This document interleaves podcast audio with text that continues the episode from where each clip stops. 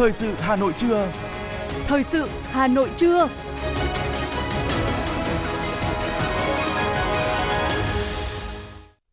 Kính chào quý vị và các bạn. Bây giờ là chương trình thời sự của Đài Hà Nội. Chương trình trưa nay thứ năm ngày mùng 4 tháng 1 có những nội dung chính sau đây. Thành phố đang có những giải pháp hỗ trợ doanh nghiệp phục hồi hoạt động xuất khẩu trong thời gian tới khi kim ngạch xuất khẩu của Hà Nội giảm so với cùng kỳ năm trước. Gia tăng số ca ngộ độc thuốc lá điện tử khi trong 2 năm qua, Trung tâm chống độc Bệnh viện Bạch Mai tiếp nhận gần 130 trường hợp nhập viện sau khi sử dụng loại thuốc lá này. Phần tin thế giới có những sự kiện nổi bật. Lãnh đạo NATO cảnh báo chuẩn bị đón tin xấu từ Ukraine vì không đạt được bất kỳ đột phá nào trên chiến trường trong nhiều tháng qua. Núi lửa phun trào ở Indonesia khiến 11 người leo núi tử vong. Sau đây là nội dung chi tiết. Số liệu của Cục Thống kê cho thấy kim ngạch xuất khẩu của Hà Nội giảm so với cùng kỳ năm trước. Thành phố đang có những giải pháp hỗ trợ doanh nghiệp phục hồi hoạt động xuất khẩu trong thời gian tới. Kim ngạch xuất khẩu hàng hóa của Hà Nội tháng 11 năm 2023 đạt 1,462 tỷ đô la Mỹ, giảm 4,3% so với cùng kỳ năm 2022. Tính chung 11 tháng năm 2023, kim ngạch xuất khẩu hàng hóa đạt 15,2 tỷ đô la Mỹ, giảm 2% so với cùng kỳ năm trước. Trong đó, khu vực có vốn đầu tư trực tiếp nước ngoài đạt 6,5 tỷ đô la Mỹ, giảm 9,8%. Để khai thác tối đa lợi thế xuất nhập khẩu, duy trì tốc độ tăng trưởng, Ủy ban dân thành phố Hà Nội vừa ban hành quyết định số 1856 về kế hoạch hành động thực hiện chiến lược xuất nhập khẩu hàng hóa đến năm 2030. Cụ thể, trong giai đoạn 2023-2025, Hà Nội đặt mục tiêu tăng trưởng xuất khẩu đạt từ 4,4 đến 5% một năm. Giai đoạn 2026-2030 đạt từ 5,1 đến 5,5% một năm. Thưa quý vị, Tổng cục Thống kê vừa công bố số liệu thống kê kinh tế xã hội năm 2023. Đáng chú ý, GDP năm 2023 ước tính tăng 5,05% so với năm trước, chỉ cao hơn tốc độ tăng 2,87% và 2,55% của các năm 2020 và 2021 trong giai đoạn 2011-2023. Chỉ số giá tiêu dùng CPI tăng 3,25% so với năm trước, đạt mục tiêu Quốc hội đề ra. Phản ánh của phóng viên Ngọc Ánh. Các chỉ tiêu thống kê cho thấy kinh tế vĩ mô trong nước tiếp tục ổn định, lạm phát được kiểm soát ở mức phù hợp, cung cầu hàng hóa thiết yếu được bảo đảm, hoạt động mua sắm hàng hóa tiêu dùng nội địa duy trì mức tăng khá. Khu vực nông lâm nghiệp và thủy sản tiếp tục là trụ đỡ vững chắc của nền kinh tế với mức tăng ổn định, khẳng định chuyển đổi cơ cấu ngành đã phát huy hiệu quả, bảo đảm nguồn cung lương thực, thực phẩm hàng hóa thiết yếu trong nước và gia tăng xuất khẩu. Đầu tư công được đẩy mạnh về số vốn thực hiện, tốc độ tăng tỷ lệ giải ngân ở mức cao, an sinh xã hội được quan tâm kịp thời hiệu quả, trong năm 2023, chỉ số giá tiêu dùng CPI tăng 3,25% so với năm trước, đạt mục tiêu Quốc hội đề ra là kết quả đáng phấn khởi. Giá nguyên nhiên vật liệu hiện nay so với năm 2022 tuy đã giảm nhưng vẫn ở mức cao, từ đó tác động đến chi phí của doanh nghiệp. Các cuộc xung đột trên thế giới tiếp tục diễn biến phức tạp, tiềm ẩn nhiều nguy cơ tăng giá các mặt hàng nguyên nhiên vật liệu trong thời gian tới. Bên cạnh đó, việc điều hành giá điện, giá dịch vụ y tế, giáo dục cũng sẽ tác động đến lạm phát trong năm 2024. Bà Nguyễn Thu Oanh, vụ trưởng vụ thống kê giá Tổng cục Thống kê cho rằng. Các cái giá mà do nhà nước quản lý thì cần phải đưa ra lộ trình có kế hoạch ngay từ đầu năm 2024 để làm sao các bộ ngành à, phối hợp chặt chẽ với nhau tính toán tác động ảnh hưởng đến lạm phát như thế nào để từ đó mà chúng ta đưa ra được cái mức độ cũng như là cái thời gian điều chỉnh một cách hợp lý để giảm thiểu cái áp lực lạm phát đối với nền kinh tế năm 2024 và cuối cùng một giải pháp nữa đó là cái việc mà điều hành chính sách tiền tệ cần phải linh hoạt và à, chủ động và phối hợp chặt chẽ với cái chính sách tài khóa cũng như là các cái chính sách kinh tế vĩ mô khác để làm sao chúng ta đạt được cái mục tiêu kiểm soát lạm phát năm nay Quốc hội đề ra là 4 đến 4,5%. Trong mức tăng tổng giá trị tăng thêm toàn nền kinh tế, khu vực nông lâm nghiệp và thủy sản tăng 3,83%, đóng góp 8,84%, khu vực công nghiệp và xây dựng tăng 3,74%, đóng góp 28,87%, khu vực dịch vụ tăng 6,82%, đóng góp 62,29%. Theo phân tích của các chuyên gia, Mức tăng trưởng hơn 5% tuy chưa được như kỳ vọng, nhưng bức tranh kinh tế của nước ta đã có nhiều điểm sáng. Sản xuất nông, lâm nghiệp và thủy sản năm 2023 tăng trưởng tích cực, giữ vai trò trụ đỡ của nền kinh tế.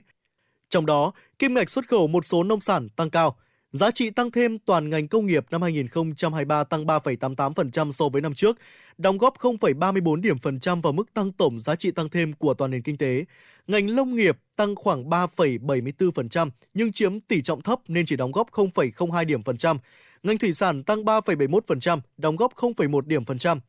Chuyên gia kinh tế tiến sĩ Nguyễn Minh Phong phân tích. Ở những cái con số thống kê mà tổng thống kê công bố cho cả năm là một minh chứng cho thấy những cái nỗ lực ngoạn mục của cái quá trình vượt khó này. À, thứ hai nữa là một số những chỉ tiêu cho thấy cái sự bền bỉ và cái định hướng hoạt động mới của chúng ta, đặc biệt là trong vấn đề về xuất khẩu hàng nông sản,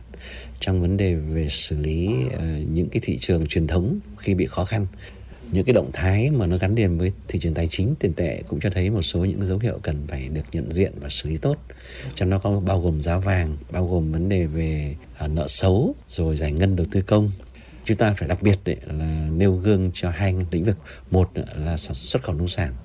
hai nữa là thu thuế dạ. có thể nói là trong một khó khăn cả hai lĩnh vực này đều đạt thành công rất mỹ mãn năm 2023 ngành công nghiệp phải đối mặt với nhiều khó khăn thách thức trong bối cảnh tổng cầu thế giới suy giảm Giá trị tăng thêm toàn ngành công nghiệp năm 2023 chỉ tăng 3,02% so với năm trước, là mức tăng thấp nhất của các năm giai đoạn từ 2011 đến 2023, đóng góp 1,0 điểm phần trăm vào tốc độ tăng trưởng tổng giá trị tăng thêm toàn nền kinh tế.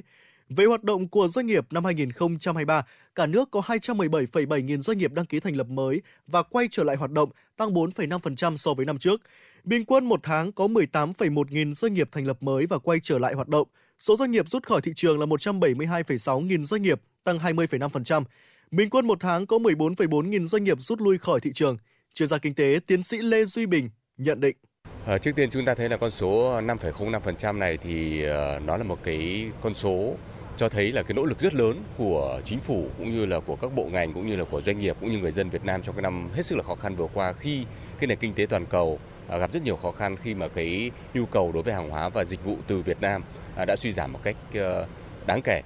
Và con số này cũng cho thấy là cái nỗ lực của chúng ta, cái sức chịu đựng, nghĩa là cái sự kiên cường của nền kinh tế của chúng ta cũng đã được gia tăng trong những năm vừa qua khi mà chúng ta so sánh với một số những nền kinh tế ở trong khu vực. Thế và khi chúng ta nhìn một con số những số cụ thể hơn thì chúng ta thấy rằng là có rất là nhiều những cái điểm sáng mà chúng ta có thể kỳ vọng là năm 2024 là chúng ta sẽ có một cái năm nó tích cực hơn. Đặc biệt là quý 4 là chúng ta đã đạt được cái tốc độ tăng, tăng trưởng khoảng 6,7%. Đây là một con số mà tôi nghĩ rằng là nó tạo một cái nền móng rất là quan trọng, tạo một cái đà rất là quan trọng cho cái tốc độ tăng trưởng trong năm à, tiếp theo. Trong bối cảnh kinh tế thế giới gặp nhiều khó khăn, thu hút vốn đầu tư nước ngoài tiếp tục đạt được những kết quả tích cực. Tổng vốn đầu tư nước ngoài đăng ký vào Việt Nam tính đến ngày 20 tháng 12 năm 2023, bao gồm vốn đăng ký cấp mới, vốn đăng ký điều chỉnh và giá trị góp vốn mua cổ phần của nhà đầu tư nước ngoài đạt gần 36,6 tỷ đô la Mỹ, tăng 32,1% so với năm trước. Vốn đầu tư trực tiếp nước ngoài thực hiện tại Việt Nam năm 2023 ước đạt 23,18 tỷ đô la Mỹ, tăng 3,5% so với năm trước. Đây là số vốn đầu tư trực tiếp nước ngoài thực hiện cao nhất trong 5 năm qua.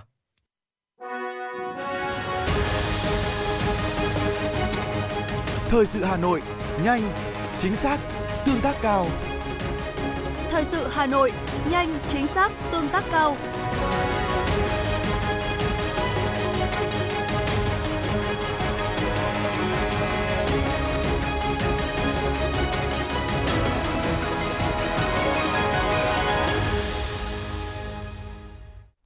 Những tin tức đáng chú ý sẽ tiếp nối chương trình. Chiều nay, Sở Giáo dục và Đào tạo Hà Nội công bố và trao quyết định trúng tuyển viên chức cho gần 400 giáo viên nhân viên làm việc tại các cơ sở giáo dục công lập trực thuộc Sở năm 2023. Đây là những giáo viên nhân viên đã vượt qua hai vòng thi tuyển với gần 2.000 thí sinh, được tổ chức vào tháng 8 và tháng 9 năm nay. Ở vòng 1, các thí sinh đã dự thi 3 nội dung gồm kiến thức chung, ngoại ngữ và tin học. Còn ở vòng 2, các thí sinh thi viết môn nghiệp vụ chuyên ngành. Trong số gần 400 người trúng tuyển đợt này, có 30 thí sinh trúng tuyển theo nghị định số 140 của chính phủ, còn lại trúng tuyển theo hình thức thi tuyển. Các thí sinh trúng tuyển đã hoàn thành việc xác nhận và nộp hồ sơ theo quy định. Được biết, năm 2023, ngoài số giáo viên nhân viên này, các quận huyện cũng vừa tuyển dụng bổ sung hơn 3.000 giáo viên nhân viên. Việc bổ sung kịp thời nguồn giáo viên này sẽ giúp các nhà trường thực hiện tốt chương trình giáo dục phổ thông 2018 trên địa bàn thành phố. Thưa quý vị, giáo dục nghề nghiệp có vai trò rất quan trọng trong việc đào tạo nguồn nhân lực có chất lượng, hiệu quả và kỹ năng nghề phục vụ cho sự phát triển kinh tế xã hội của thành phố. Do vậy, các cơ sở giáo dục nghề nghiệp cần đổi mới toàn diện, lấy chất lượng, hiệu quả là hàng đầu. Phản ánh của phóng viên thời sự. Tham dự giờ học thực hành của sinh viên lớp cao đẳng điện tử Điện lạnh Hà Nội, được chứng kiến các em thao tác trực tiếp trên các mô hình mới thấy, giờ học đã giúp sinh viên dễ dàng tiếp thu kiến thức và áp dụng vào thực tế khi ra trường. Em Vương Việt Đức, sinh viên trường cao đẳng điện tử Điện lạnh Hà Nội cho biết. Ngành điện công nghiệp này thì uh, đang phát triển ấy ạ, thì đang cần nhiều nhân lực nên em chọn uh, ngành điện công nghiệp để theo học. Thầy cô giảng dạy kỹ chuyên sâu để bọn em hiểu nắm bắt được kinh nghiệm để tay nghề tốt hơn. Hiện trường Cao đẳng Điện tử Điện lạnh Hà Nội đang đào tạo 10 ngành nghề cao đẳng, 6 ngành nghề trung cấp, 8 nghề sơ cấp. Ngoài ra còn đào tạo ngắn hạn theo đặt hàng của các doanh nghiệp phục vụ nâng cao tay nghề, xuất khẩu lao động. Để nâng cao hơn nữa chất lượng đào tạo, đội ngũ giảng viên, giáo viên nhà trường không ngừng cải tiến nội dung bài giảng, môn học, xây dựng đề cương chương trình, giáo trình theo hướng tăng phần thực hành nghề nghiệp. Qua đó, giúp học sinh, sinh viên hứng thú với chương trình học, có cơ hội luyện tập tay nghề vững vàng để khi được tuyển dụng sẽ làm việc được ngay. Doanh nghiệp không phải đào tạo lại. Tiến sĩ Trần Xuân Ngọc, hiệu trưởng trường Cao đẳng Điện tử Điện lạnh Hà Nội cho biết. Nhà trường chúng tôi thì với lượng giáo viên có cái tay nghề rất cao trong các lĩnh vực như là cơ khí, điện, điện tử, điện lạnh, công nghệ thông tin và đặc hàng năm ý, thì học sinh ra trường thì đều có việc làm rất là nhanh. Hiện nay thì như cái thống kê của năm vừa rồi, tháng năm vừa rồi học sinh ra trường thì gần như 100% học sinh sau khi tốt nghiệp ừ, đã có việc làm ngay sau khi tốt nghiệp. Và các em hiện cũng có cái à, việc làm với thu nhập rất cao khớp với đúng với cái nghề được đào tạo và chính những cái um, uy tín đã xây dựng như vậy thì đã đem lại cái sự tin tưởng rất lớn đối với xã hội đối với phụ huynh học sinh với phương châm lấy người học làm trung tâm và đào tạo những gì xã hội cần, đào tạo gắn với nhu cầu của doanh nghiệp. Nhiều năm qua, tại trường Cao đẳng nghề công nghệ cao Hà Nội, tỷ lệ học sinh sinh viên tốt nghiệp ra trường có việc làm đạt 98%. Một số nghề 100% học sinh sinh viên có việc làm ngay sau khi tốt nghiệp. Nhà giáo ưu tú Phạm Xuân Khánh, hiệu trưởng nhà trường cho biết, trong quá trình thực hiện nhiệm vụ chuyên môn, Ban giám hiệu trường chỉ đạo các phòng khoa chuyên môn xây dựng chương trình, giáo trình theo hướng đổi mới nâng cao chất lượng đào tạo. Nhờ vậy, chất lượng đào tạo được nâng cao, học sinh sinh viên tốt nghiệp cơ bản đáp ứng nhu cầu tuyển dụng của nhà tuyển dụng. Nhà giáo ưu tú Phạm Xuân Khánh, hiệu trưởng trường Cao đẳng nghề công nghệ cao Hà Nội cho biết. Trong thời gian tới thì để mà đáp ứng nhu cầu phát triển ờ, kinh tế xã hội, ờ, đáp ứng được các ừ, yêu cầu của đơn vị sử dụng lao động, trước cái thách thức của hội nhập ờ, kinh tế, thách thức của công nghiệp 4.0 và đặc biệt là yêu cầu về chuyển đổi số thì trường cao đẳng nghề công nghệ cao Hà Nội chúng tôi thứ nhất là từ đầu tư tự xây dựng kế hoạch chiến lược phát triển nhà trường để nâng tầm của nhà trường lên đây là chìa khóa để phát triển nhà trường uh, chuẩn hóa chương trình giáo trình cơ sở vật chất trang thiết bị và các điều kiện đảm bảo chất lượng. Mới đây, Ban Thường vụ Thành ủy Hà Nội ban hành kế hoạch số 181 ngày 3 tháng 10 năm 2023, thực hiện chỉ thị số 21 ngày 4 tháng 5 năm 2023 của Ban Bí thư Trung ương Đảng về tiếp tục đổi mới, phát triển và nâng cao chất lượng giáo dục nghề nghiệp đến năm 2030, tầm nhìn đến năm 2045 với một số chỉ tiêu chủ yếu đến năm 2030 cần đạt được, bao gồm thu hút từ 50 đến 55% học sinh tốt nghiệp trung học cơ sở và trung học phổ thông tham gia học nghề trình độ trung cấp cao đẳng. Phấn đấu khoảng 90% ngành nghề đào tạo được xây dựng, cập nhật chuẩn đầu ra theo khung trình độ quốc gia. Tầm nhìn đến năm 2045 đặt ra là giáo dục nghề nghiệp thủ đô phát triển, đáp ứng nhu cầu nhân lực có kỹ năng nghề cao của thị trường lao động thủ đô đi đầu cả nước về các hoạt động phát triển giáo dục nghề nghiệp, bắt kịp trình độ tiên tiến của khu vực ASEAN có năng lực cạnh tranh vượt trội ở một số ngành nghề đào tạo. Để thực hiện các chỉ tiêu này, Ban Thường vụ Thành ủy Hà Nội đề ra 10 nội dung triển khai, trong đó tập trung giả soát bổ sung và hoàn thiện các cơ chế chính sách của thành phố về giáo dục nghề nghiệp, bảo đảm gắn với thị trường lao động theo hướng mở, liên thông, hiện đại, hội nhập và thích ứng, hoàn thiện hệ thống thông tin thị trường lao động, gắn kết cung cầu lao động với giáo dục nghề nghiệp, tiếp tục quan tâm tổ chức đào tạo nghề cho lao động nông thôn, đồng thời đẩy mạnh xã hội hóa, hợp tác công tư nhằm huy động và sử dụng hiệu quả nhiều nguồn nhân lực cho phát triển giáo dục nghề nghiệp.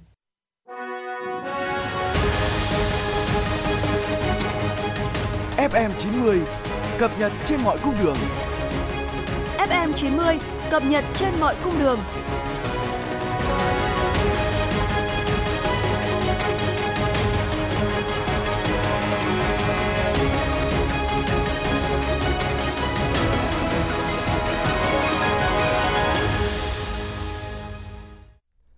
Mời quý vị và các bạn nghe tiếp phần tin. Thủ tướng Chính phủ Phạm Minh Chính vừa ký ban hành công điện yêu cầu các bộ ngành, địa phương tiếp tục phát huy tinh thần trách nhiệm cao nhất, nỗ lực đẩy nhanh tiến độ các công trình dự án quan trọng quốc gia, trọng điểm ngành giao thông vận tải. Năm 2023, Hà Nội có 238 dự án đầu tư công đang được đầu tư xây dựng, trong đó lĩnh vực giao thông có 96 dự án với tổng mức đầu tư là 7.520 tỷ đồng, chiếm 53,1% kế hoạch vốn. Nổi bật dự án đường vành đai 4 tiếp tục được khẩn trương bàn giao mặt bằng tại Hà Nội, Hưng Yên, Bắc Ninh để triển khai thi công. Dự án hầm chui nút giao giải phóng Kim Đồng đã thực hiện được 35% giá trị hợp đồng, cơ bản đáp ứng tiến độ kế hoạch.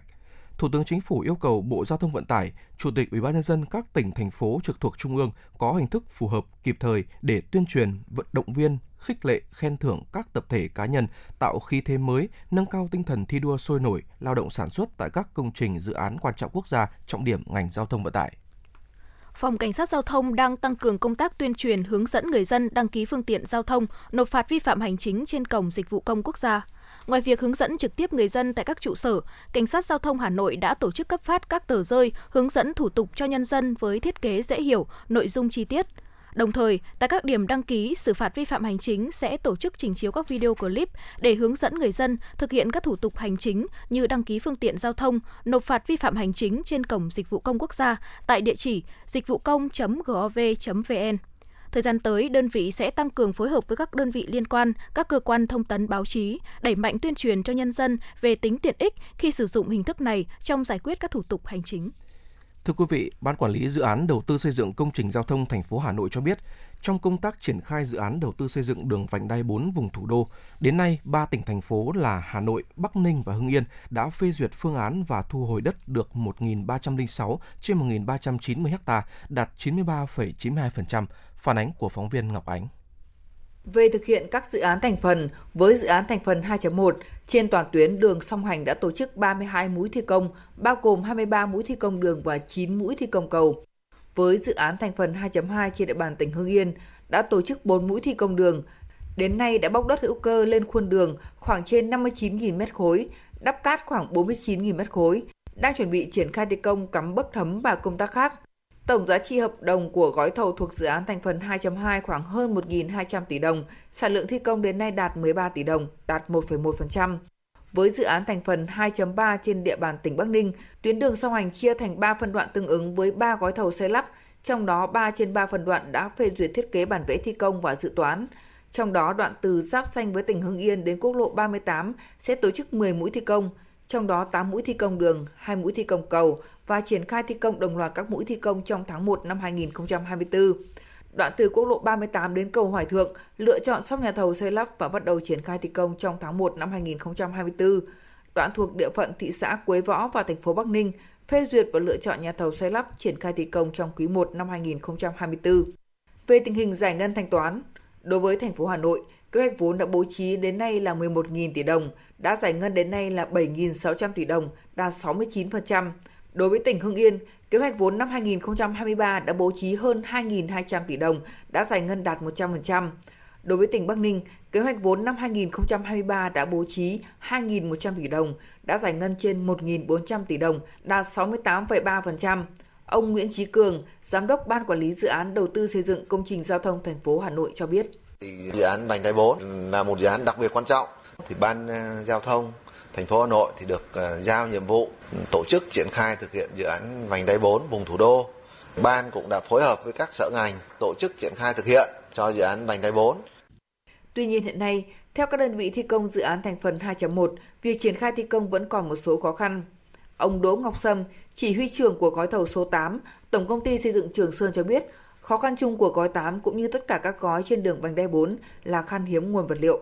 Địa bàn Hà Nội là hầu như là trông cậy đất, nguồn cát ở các tỉnh về thôi. Cho nên là cái nguồn vật liệu là nó khan hiếm, giá cả nó cũng biến động và ảnh hưởng rất là lớn đến cái tiến độ thi công của nhà thầu. Tại đây bây giờ tối gói thầu này thì cát nó khoảng hơn 550 ngàn mét khối, còn đất thì nó khoảng 300 ngàn mét khối. Hiện tại bây giờ công tác đất thì nó vài được ít thôi, cát thì nó về được 30% rồi thì cơ bản là cũng đang ờ, có cái mỏ đặc thù của thành phố Hà Nội tạo điều kiện cho thì đơn vị đang làm thủ tục để chuẩn bị khai thác của Thạch Đà ở ngoài bãi sông Hồng khai thác được cái đấy tiến độ sẽ đẩy nhanh. Còn đối với gói thầu số 9, gói thầu lớn nhất của dự án với tổng giá trị 1.800 tỷ đồng, khó khăn như chia sẻ của ông Dương Văn Mậu, Phó Tổng giám đốc thường trực Tổng công ty Vinaconex là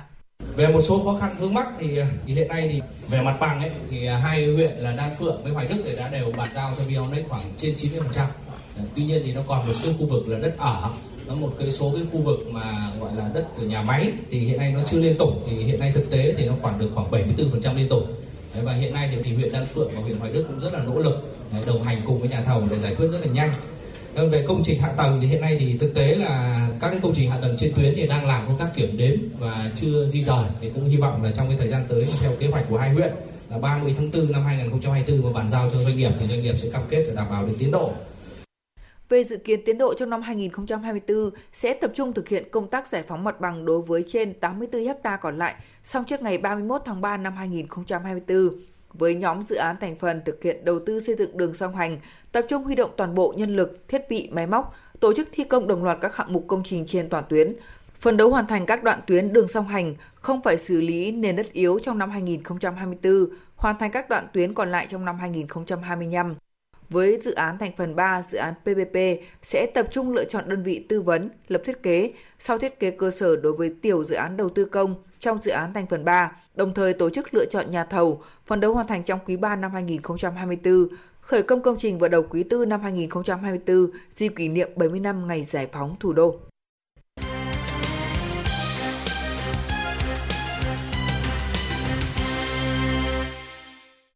Tiếp theo sẽ là những thông tin đáng chú ý khác. Cục Kiểm soát ô nhiễm Bộ Tài nguyên và Môi trường vừa ban hành văn bản đề nghị các địa phương khẩn trương chỉ đạo tập trung nguồn lực triển khai các giải pháp quyết liệt nhằm kiểm soát các hoạt động có phát sinh khí thải, bụi trên địa bàn tỉnh, thành phố. Đồng thời, Cục Kiểm soát ô nhiễm yêu cầu tăng cường tuần soát, quan trắc, công bố kết quả chất lượng môi trường không khí của tỉnh và khuyến cáo người dân áp dụng ngay các biện pháp bảo vệ sức khỏe.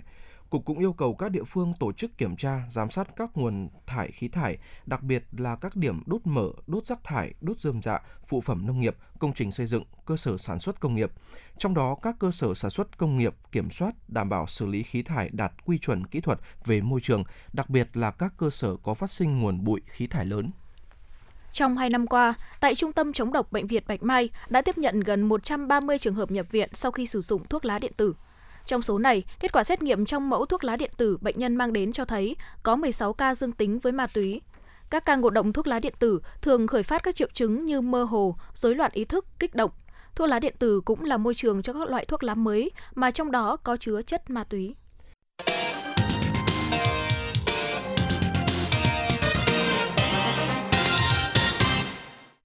Quý vị và các bạn đang nghe chương trình thời sự của Đài Hà Nội. Phần tin thế giới sẽ tiếp nối chương trình. Trong một cuộc phỏng vấn với kênh truyền hình Das Eater của Đức, Tổng thư ký Tổ chức Hiệp ước Bắc Đại Tây Dương NATO Jens Stoltenberg lập luận quân đội Ukraine đã không đạt được bất kỳ bước đột phá nào trên chiến trường trong nhiều tháng qua. Ông Stoltenberg cho rằng ông sẽ để những quyết định khó khăn này cho giới lãnh đạo và chỉ huy quân sự Ukraine. Tổng tham mưu trưởng quân đội Israel Herzi Halevi cho biết quân đội Israel đang hoạt động mạnh hơn ở miền nam Gaza và các cuộc tấn công tại đây sẽ tương tự như chiến dịch trước đó của Israel chống lại Hamas ở phía bắc Gaza. Ngoài các hoạt động tấn công trên bộ, Israel đã công đã không kích vào hàng loạt các sở chỉ huy, nhà máy chế tạo vũ khí, các địa đạo, điểm phóng rocket của Hamas ở giải Gaza. Giới chức Israel tuyên bố quân đội của họ sẽ tấn công toàn lực trở lại ngay khi lệnh ngừng bắn hết hiệu lực. Phát biểu đến thăm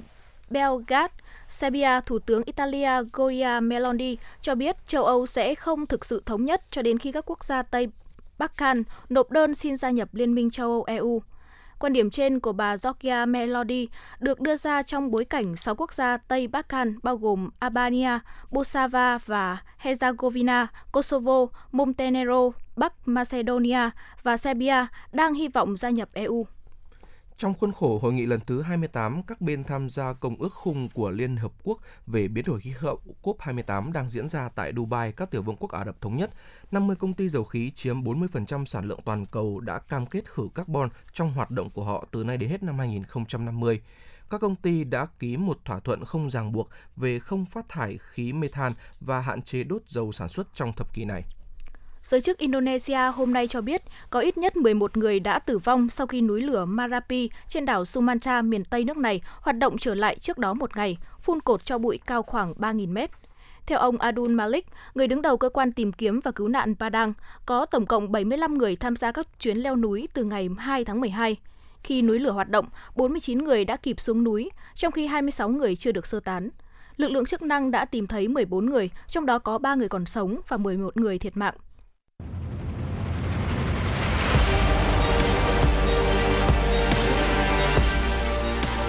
Bản tin thể thao. Bản tin thể thao.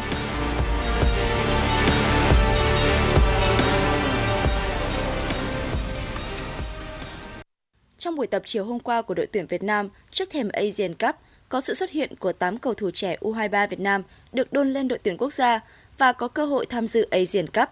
Đầu tiên là cả ba thủ môn của U23 Việt Nam hiện tại là Văn Việt, Cao Văn Bình và Đoàn Huy Hoàng đã được đôn lên tập cùng Đình Triệu và Philip Nguyễn. Trước đó vì Văn Lâm chấn thương và phải rút lui, đội tuyển Việt Nam hiện chỉ có hai thủ môn kể trên. Chắc chắn sẽ có một thủ môn của U23 Việt Nam được bổ sung vào danh sách chính thức tham dự Asian Cup. Các cầu thủ còn lại của U23 được đôn lên đội tuyển Việt Nam là Nguyễn Văn Trường, Quang Thịnh, Bùi Vĩ Hào, Lê Văn Đô và Võ Hoàng Minh Khoa. Đây cũng sẽ là sự bổ sung cần thiết khi trước đó huấn luyện viên Chuzier đã phải nói lời chia tay với 8 cầu thủ Thành Trung, Hoàng Văn Toản, Văn Lâm, Đức Chiến, Thanh Nhàn, Bùi Tiến Dũng, Quế Ngọc Hải và Tiến Linh. Theo kế hoạch, chiều nay huấn luyện viên Chuzier sẽ tham dự cuộc họp báo về tình hình nhân sự và quá trình chuẩn bị của đội tuyển Việt Nam cho Asian Cup. Ngày mai mùng 5 tháng 1, đội tuyển Việt Nam sẽ lên đường bay sang Qatar và có một trận giao hữu với Kyrgyzstan vào ngày mùng 9 tháng 1. Paris Saint-Germain đã có trận đấu đầu tiên mở màn cho năm 2024 vào dạng sáng nay khi tiếp đón đối thủ được đánh giá là yếu hơn, Toulouse, trong trận tranh siêu cúp Pháp. Với đội hình mạnh và lợi thế sân nhà, Paris Saint-Germain không gặp bất kỳ khó khăn nào. Họ chơi lấn lướt ngay từ đầu trận. Ngay phút thứ ba, từ đường căng ngang của Osmane Dembele, Lee Kang-in lao vào đệm bóng trong tư thế không bị kèm. Các hậu vệ Toulouse bị hút về phía Mbappe và hoàn toàn bỏ quên Lee. Tiền đạo Hàn Quốc trở thành cầu thủ ghi bàn sớm nhất ở một trận siêu cúp Pháp kể từ sau Hatem Ben Afa hồi năm 2005. Toulouse cũng có những pha đáp trả chất lượng sau bàn thua, tuy nhiên không những không tận dụng được cơ hội mà đội khách còn phải nhận thêm bàn thua trước khi hiệp 1 khép lại. Phút thứ 44, Mbappe thể hiện đẳng cấp với pha độc diễn vào vòng cấm trước khi dứt điểm cận chân khiến thủ thành của Toulouse không kịp phản ứng. Trong hiệp 2, nhiều cơ hội được cả hai đội tạo ra nhưng tỷ số vẫn không thay đổi. Chiến thắng chung cuộc 2-0 mang về cho ông Luis Enrique danh hiệu đầu tiên trên tư cách huấn luyện viên của Paris Saint-Germain. Theo Đài khí tượng thủy văn khu vực đồng bằng và trung du Bắc Bộ dự báo sáng nay, trưa và chiều nay, thành phố Hà Nội giảm mây hửng nắng, nhiệt độ tăng, mức cao nhất từ 21 đến 23 độ C. Trạng thái thời tiết nêu trên tại Hà Nội có khả năng duy trì đến ngày 5 tháng 12. Khoảng ngày 6 tháng 1, bộ phận không khí lạnh có cường độ yếu sẽ ảnh hưởng tới thành phố Hà Nội, gây mưa nhỏ, nhiệt độ giảm nhẹ. Sau thời gian nêu trên, Hà Nội mưa nhỏ vài nơi, sương mù nhẹ rải rác về đêm và sáng sớm, giảm mây và nắng ấm về trưa chiều. Quý vị và các bạn vừa nghe chương trình thời sự của Đài Phát thanh và Truyền hình Hà Nội, chỉ đạo nội dung Nguyễn Kim Khiêm, chỉ đạo sản xuất Nguyễn Tiến Dũng, cố vấn chương trình Uông Ngọc Dậu, chịu trách nhiệm tổ chức sản xuất Xuân Luyến, chịu trách nhiệm kỹ thuật Phạm Lê Minh, tổ chức sản xuất Thủy Chi cùng phát thanh viên Tuấn Hiệp Thu Hoài, kỹ thuật viên Kim Thoa thực hiện. Xin chào và hẹn gặp lại quý vị và các bạn trong chương trình thời sự 19 giờ tối nay.